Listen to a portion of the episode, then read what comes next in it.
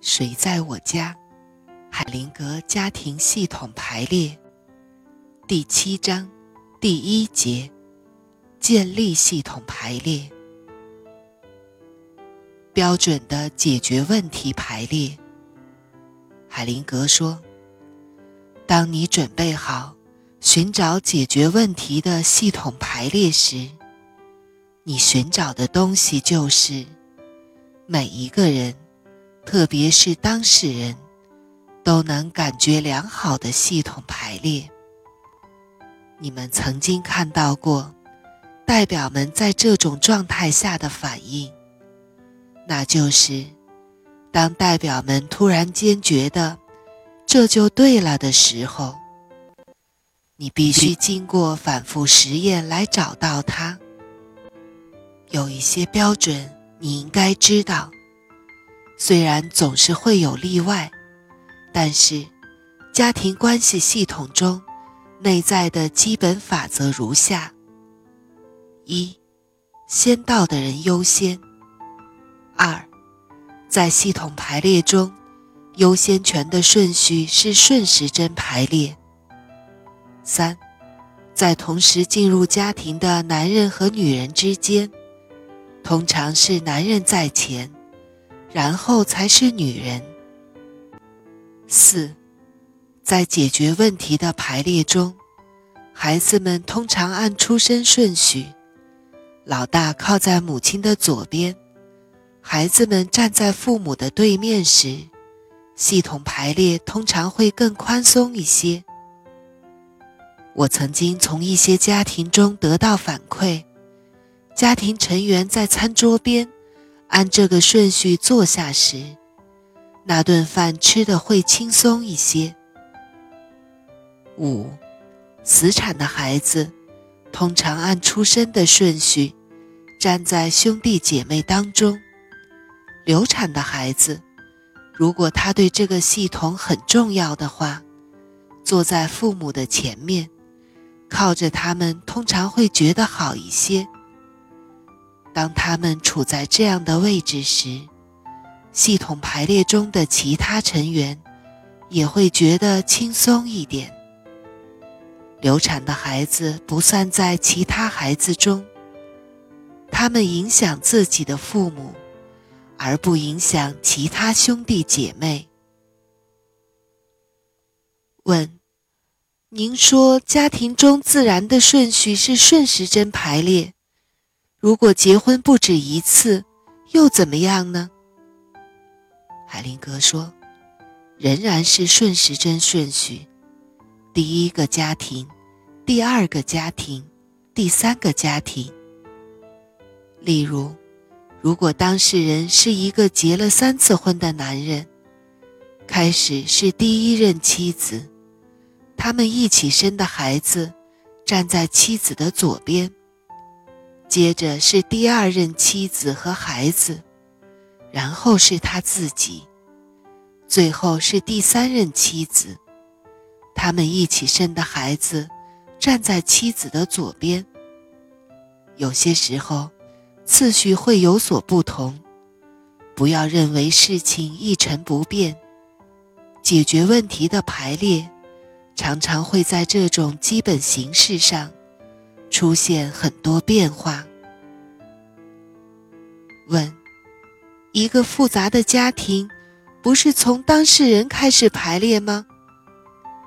海灵格说：“不，但是当事人一定要在中心。”问：因此，并不是按照圆圈实际开始的方向来排列，对吗？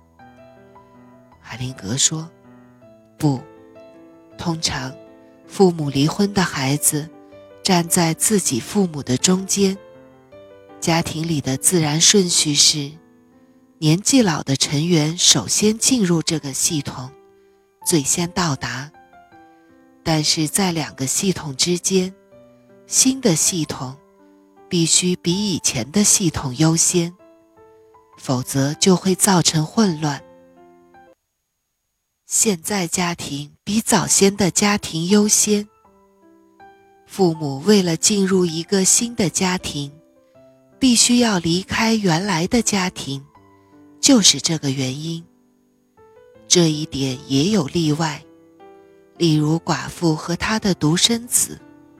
通常，在这种情况下，孩子在结婚的时候，会把自己的母亲融合到新的家庭中。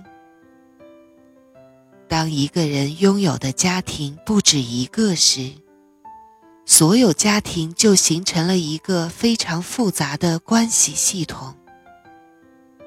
离了婚的人，只是以伴侣的身份脱离了他的伴侣，但是他们作为父母身份还彼此连结着。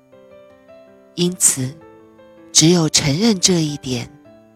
解决的方法才可能出现，整个系统才能达到平衡的状态。问：我还是搞不清楚，什么时候男人在前，什么时候女人占领导位置？海灵格说：“代表们的反应是唯一的标准。如果你不肯定。”两种方案都可以试一下。他们常常会一致说，哪一种方案比较好。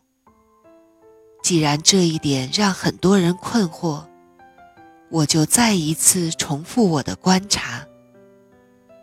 因为父亲和母亲在同一时间进入家庭系统，他们的排位由他们的功能和心理上的分量决定。负责家庭外部安全的人，常常会有优先地位，那通常是男性。在某些情况中，即使女性没有负责家庭的安全，同样会有优先的地位。例如，由于历史原因，她的原生家庭的影响比较大，那么家庭的幸福与否。超越了男人的保护功能，在系统排列中可以自由地进行试验，以便明白哪一种序列参与者觉得更好。当男人的位置被排到女人的左侧，而没有合理的解释时，他会有表面上的潇洒。会试图离开自己的家庭，不想负责任，而那个女人通常会觉得无依无靠，非常孤独。只要男人站在另一边，她就会感觉到责任，女人就会感到受保护和帮助。问：那不就是像家长式的顺序吗？海灵格说：“我不知道，心灵只是按照自身的规律做出反应，和你脑中牢固的意识形态是毫无关系的。这不是按主观意识进行选择的问题。